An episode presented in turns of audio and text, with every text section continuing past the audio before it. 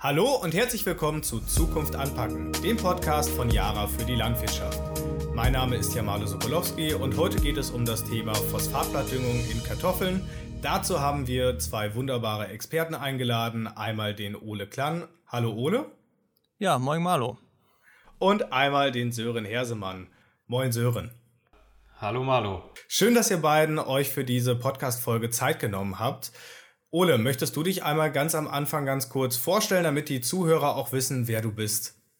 Ja, sehr gerne. Erstmal vielen Dank für die Einladung. Wie Malu gerade schon gesagt hat, mein Name ist Ole Klann. Ich bin selbstständiger Pflanzenbauberater und vielleicht einmal kurz zu meinem Werdegang. Ich habe im Jahr 2012 das Studium begonnen an der Georg-August-Universität in Göttingen und habe dort Agrarwissenschaften mit dem Schwerpunkt Nutzpflanzenproduktion studiert. Und während des Studiums war mir der Kontakt zur Praxis immer sehr, sehr wichtig. Deswegen habe ich viele Praktikas auf landwirtschaftlichen Betrieben gemacht, aber eben auch in der Beratung. Und in diesem einen Praktikum habe ich meinen jetzigen Kollegen Thiat Om kennengelernt, der mir so, ja, ich sag mal, das, die Beratung schmackhaft gemacht hat und habe mich deswegen nach dem Studium dazu entschieden, ähm, Pflanzenbauberater zu werden und habe dann den Kundenstamm meines Vorgängers Jan Düster übernommen und betreue jetzt 70 Betriebe im Bereich Weser-Ems und im Wangerland und Ostfriesland. Ja, vielen Dank für deine kurze Vorstellung, Ole. 70 Betriebe in der Zeit, äh, das ist schon wirklich beachtlich. Ich weiß aber auch, dass ihr ein sehr ausgeprägtes Versuchswesen habt, weil ihr ja auch wirklich qualifizierte Empfehlungen an eure Betriebe ausgeben wollt. Kannst du dazu noch kurz was erzählen? Ja, sehr gerne. Genau. Also ich ähm, arbeite in der Plantus GBR mit, die in Hundlosen sitzt. Das ist südlich von Oldenburg. Und wir machen GEP-zertifizierte Feldversuche. Also sowohl in allen großen Kulturen, also das heißt Getreide, Mais, Raps, Kartoffeln, aber auch ein bisschen exotischeren Kulturen wie zum Beispiel Ackerbohne oder auch der Erbse. Und äh, dabei probieren wir quasi alles, bevor wir es empfehlen, erstmal aus, weil wir wollen nicht, dass unsere Landwirte die Versuchskaninchen sind, sondern dass wir das selber wirklich gut vorher ausprobieren können und da gute Ergebnisse von bekommen. Wir von der Jara finden ja Versuche auch immer sehr interessant und machen auch sehr viele für unsere Empfehlungen. Dazu haben wir auch draußen in der Fläche Experten, so wie den Sören Hersemann. Die Zuhörer unter Ihnen, die schon länger den Podcast hören, die kennen den Sören auch schon. Aber möchtest du dich auch noch einmal ganz kurz den Zuhörern vorstellen, die jetzt neu eingeschaltet haben? Gerne, klar. Ähm, wie schon gesagt, mein Name ist Sören Hersemann. Ich bin bei der Jara als Fachberater tätig das Ganze mache ich jetzt schon seit über fünf Jahren. Ähm, ich komme selber auch vom landwirtschaftlichen Betrieb, sitze daher in der Freizeit auch immer mal noch gerne auf dem Schlepper und ähm, habe, möchte ich behaupten, dann doch auch so den praktischen Stallgeruch. ich wohne im Kreis Minden-Lübbecke, nördliches Ostwestfalen und betreue von dort ein Gebiet, das umfasst komplett Niedersachsen, Westfalen und das nördliche Hessen. Und wer da natürlich so ein bisschen äh, landwirtschaftlich unterwegs ist, der weiß, in dem Gebiet ähm, habe ich dann auch die ganze Bandbreite an Kulturen von Grünland, Zuckerrüben, Getreide, Ackerbohnen bis hin dann schließlich auch zur Kartoffel. Und Kartoffel ist genau das richtige Stichwort. Es geht ja heute um das Thema Phosphatblattdüngung in Kartoffeln. Sören, welche Rolle spielt Phosphat für die Kartoffel? Phosphat ist grundsätzlich natürlich sehr wichtig für den Ertrag. Ähm, es ist der entscheidende Nährstoff für den Energiehaushalt. Das ist bei uns Menschen auch nichts anderes. Ähm, auch die Sportler unter unseren Zuhörern, die ähm, kennen sicherlich die Verbindung ATP, Adenosintriphosphat. Das ist im Prinzip eine energiereiche Verbindung, wo äh, dann Energie gespeichert werden kann, die durch eine Aufspaltung wieder freigesetzt wird. Und in der Pflanze ähm, steht dann diese Energie natürlich zur Verfügung, um Wachstumsprozesse oder ertragsbildende Prozesse anzuschieben. Speziell ähm, bei der Pflanze ist gerade Phosphat für das Wurzelwachstum elementar. Für die Kartoffel ist eine ausreichende Versorgung zum Knollenansatz sehr, sehr wichtig. Aber auch später im Knollenwachstum brauchen wir eigentlich immer einen kritischen Blattgehalt oder einen bestimmten Blattgehalt, um auch einfach ähm, photosynthetische Prozesse aufrechtzuerhalten und somit das Knollenwachstum dann weiter voranzutreiben. Um vielleicht abschließend noch eine kleine Hausnummer zu nennen, also insgesamt haben wir bei der Kartoffel dann durchaus Entzüge von 70 Kilo P2O5 pro Hektar und mehr, je nach Ertragsniveau. Das ist schon einiges. Ole, was bedeutet das in der Praxis? Wie sieht die Phosphatdüngung bei deinen Betrieben üblicherweise aus?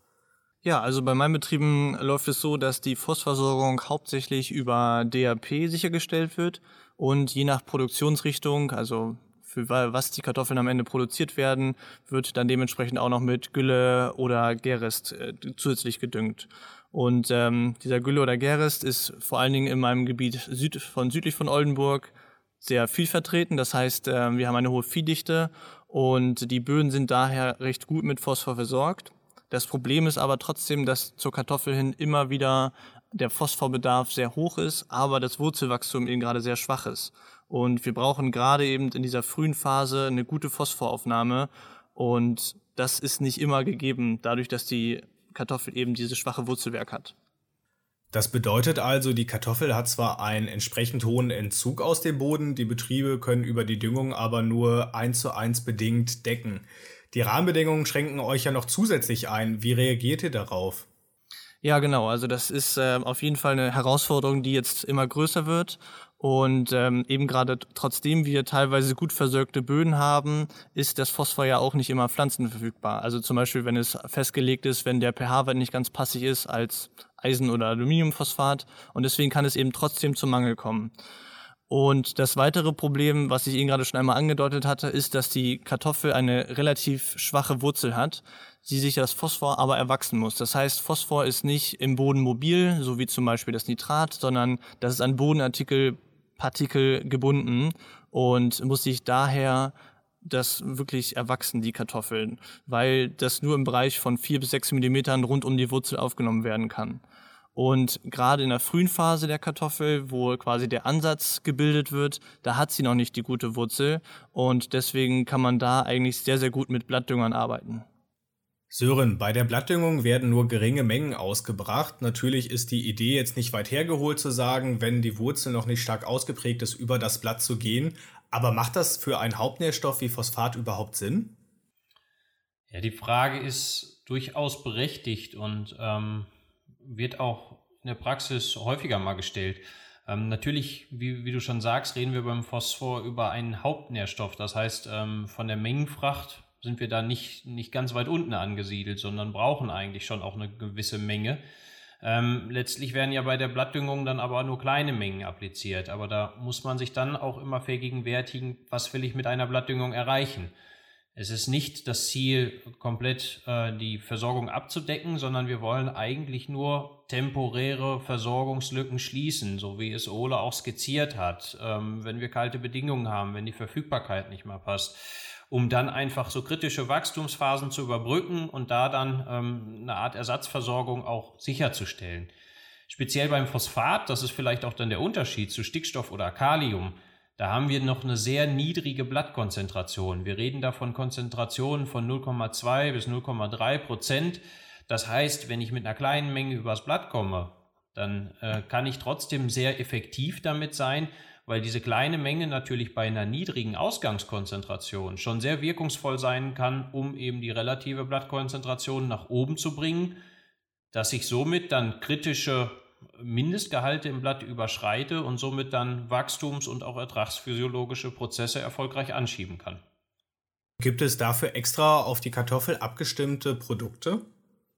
Also gerade wir von der Jara haben da im Prinzip ähm, schon so das System, dass wir immer Blattdünger kulturspezifisch konzipieren und dementsprechend haben wir auch für die Kartoffel einen Dünger. Ähm, das ist sicherlich auch ähm, einer unserer ältesten Blattdünger derzeit im Portfolio. Das ist das Yara Vita Combifos. Das ist mit 440 Gramm pro Liter relativ hoch aufgeladen und äh, damit eigentlich so der ideale Blattdünger. Letzten Endes kommt es auch nicht nur darauf an, wie viel Gramm Nährstoff ist in so einem Blattdünger drin, sondern ähm, auch die Formulierungseigenschaften sind ein Teil des Produktes. Das heißt, ähm, Merkmale wie Produkthandling, Mischbarkeit, eine Blattbenetzung und auch eine Regenfestigkeit sind da elementar. Und ähm, ich pflege eigentlich immer zu sagen, die Formulierung beim Blattdünger ist mindestens genauso wichtig oder beziehungsweise müssen wir die gleichen Ansprüche an die Formulierung im Blattdünger stellen wie an ein modernes Fungizid. Und ähm, Yaravita Kombifos ist sicherlich über die Jahre jetzt auch schon ein bisschen in der Kartoffelbranche etabliert und ähm, äh, wird sicherlich dem einen oder anderen Zuhörer auch nicht unbekannt sein. Ja, du sagst es gerade, dass es schon etabliert ist in vielen Betrieben und das ist natürlich auch unsere Empfehlung an die Betriebe da draußen, die Kartoffeln anbauen. Ole, wie sind denn deine Erfahrungen mit Blattdüngung in Kartoffeln und wie setzt ihr das konkret ein? Ja, genau. Also wie bei allen Produkten, die wir unseren Landwirten empfehlen, versuchen wir das vorher erstmal in unseren eigenen Feldversuchen aus. Das haben wir auch schon vor einigen Jahren mit Combifos gemacht, wie Sören gerade schon angedeutet hat. Das ist etabliert und äh, haben damit in unseren Versuchen sehr, sehr gute Erfahrungen gemacht, vor allen Dingen was den Ansatz anbelangt. Also das heißt, das ist der, der Ansatz sind die Anzahl Knollen pro Pflanze und die konnten wir mit dem Einsatz von Combifos effektiv steigern. Und ähm, damit das so ein Produkt von einem Versuch auch in die Praxis kommt, ist für uns vor allen Dingen das Thema der Mischbarkeit sehr, sehr wichtig. Und ähm, da haben wir gerade sehr, sehr gute Erfahrungen mit dem Yara-Produkt gemacht oder mit den Yara-Produkten gemacht, weil selbst wenn Mischbarkeiten einmal nicht klar sind, kann man da relativ unkompliziert bei Yara anrufen und innerhalb von einem halben Tag hat man dann so eine Mischprobe fertig. Deswegen haben wir da sehr, sehr gute Erfahrungen mitgemacht und äh, setzen deswegen das Combifos mit insgesamt 10 Litern bei uns ein in der Beratung und ähm, empfehlen eben gerade zum Häkchenstadium einmal vier Liter und dann eben gerade sieben Tage später nochmal drei, um abschließend nochmal drei Liter zu geben nach nochmal sieben Tagen. Dieses Feedback, das freut mich doch sehr zu hören, dass ihr da auch sehr gute Erfahrungen gemacht habt und dass wir da schnell helfen können. Ähm, vielen Dank für deinen Tipp aus der Praxis. Sören, beim Kartoffelanbau wird differenziert zwischen Speise- und Verarbeitungsware, zum Beispiel für Pommes oder Chips. Ist dort die Vorgehensweise bei der Blattdüngung unterschiedlich? Muss ich etwas zusätzlich beachten? Wie man jetzt so die Mengen ähm, aufteilt bei der Blattdüngung oder welche Strategien man da fährt, ist im Prinzip ein Zusammenspiel zwischen der Verwertungsrichtung und auch den Sorteneigenschaften. Wenn wir eher ansatzschwächere Sorten haben, ähm, wo wir dann das Ziel haben, auch im Ansatz vielleicht noch ähm, bei der Knollenanzahl ein bisschen was rauszukitzeln, dann sollte definitiv früh im Häkchenstadium eine Maßnahme gesetzt werden, so wie es Ole auch in seiner Empfehlung skizziert hat. Ähm, auch eine etwas höhere Gabe, dann, dann ähm, wie bereits gesagt, so von vier Liter und dann nachher im anschließenden Knollenwachstum dann mit weiteren Ergänzungen ähm, da dann auch die Sortierung ähm, beziehungsweise das Knollenwachstum so ein bisschen abzusichern. Ähm, das ist sicherlich so der grundsätzliche Weg, wenn wir über Speisekartoffeln reden oder aber auch für Vermehrungsbetriebe ähm, wenn ich eher ansatzstärkere Sorten habe und ähm, vielleicht auch eine Verwertungsrichtung habe, die eher auf größere Knollen abzielt, sei es beispielsweise für die Pommesproduktion, dann sollte die Betonung eher weiter hinten liegen im Knollenwachstum. Das heißt, ähm, dann irgendwo vielleicht einen Startpunkt setzen, wenn die, die Tochterknollen eine Größe von ein bis zwei Zentimeter haben und dann wiederkehrend auch ähm, die zehn Liter auf drei Maßnahmen verteilt. Und ähm, es ist nämlich so, dass mit fortschreitender Entwicklung die Phosphatgehalte im Blatt natürlicherweise abnehmen. Und ähm, mit so einer wiederkehrenden Phosphatblattdüngung kann ich dann sehr einfach den P-Gehalt im Blatt konstant halten, kann darüber dann die Assimilationszeit verlängern und ähm, habe dann schlussendlich meinen Ertragszuwächse. Das bedeutet also ganz einfach zusammenfassend gesagt, dass eine Phosphatblattdüngung über die Steigerung der Knollenanzahl und des Knollenwachstums einen Ertragszuwachs generieren. So kann man das auf jeden Fall zusammenfassend sagen. Ich kann diese beiden Ertragskomponenten in der Kartoffel positiv beeinflussen durch eine Phosphatblattdüngung. Darüber hinaus kann ich jedoch auch noch die Sortierung verbessern bzw. die Ware ein Stück weit homogenisieren sodass der Anteil der vermarktungsfähigen Ware auch noch steigt. Ähm, in den letzten Jahren haben wir dahingehend auch Versuche mit der Landwirtschaftskammer Schleswig-Holstein durchgeführt, bei denen dann als Ergebnis der Anteil der vermarktungsfähigen Ware oder der Mehrertrag bei der vermarktungsfähigen Ware sogar noch prozentual höher ausgefallen ist als der eigentliche Massenmehrertrag. Das heißt, unterm Strich kann ich so mit einer Blattdüngung mit Kombifos eigentlich sehr gut die mit wenig Nährstoffeinsatz die Effizienz effektiv steigern. Ich kann dann auch durch die Absicherung in Versorgungslücken oder kritischen Engpassphasen äh, absichern und, und dann auch das Bodenreservoir vielleicht noch ein Stück weit besser anzapfen, vor allen Dingen vor dem Hintergrund der gesetzlichen Rahmenbedingungen. Und darüber hinaus muss man unterm Strich auch sagen, dass diese Maßnahme ähm, in vielen Versuchen aufzeigt, dass wir da auch sehr wirtschaftlich mit unterwegs sind. Das waren wieder sehr viele gute Tipps, die ich von euch beiden mitnehmen konnte und natürlich auch unsere Zuhörer. Vielen Dank, dass ihr beiden heute unser Gast wart. Sehr gerne. Gerne. Liebe Zuhörer, wir kommen zum Ende unserer aktuellen Folge Zukunft anpacken. Schön, dass auch Sie wieder eingeschaltet haben. Ähm, ich hoffe, Sie konnten auch aus der Folge viel mitnehmen. Wenn Sie möchten, können Sie das Thema mit unseren Experten auf den Social-Media-Plattformen Facebook und Instagram diskutieren. Ich bedanke mich bei allen Beteiligten und wünsche noch eine schöne Woche. In 14 Tagen schalten Sie dann bitte wieder zum nächsten Podcast ein. Bis dahin, auf Wiedersehen und alles Gute. Wiedersehen. Auf Wiedersehen.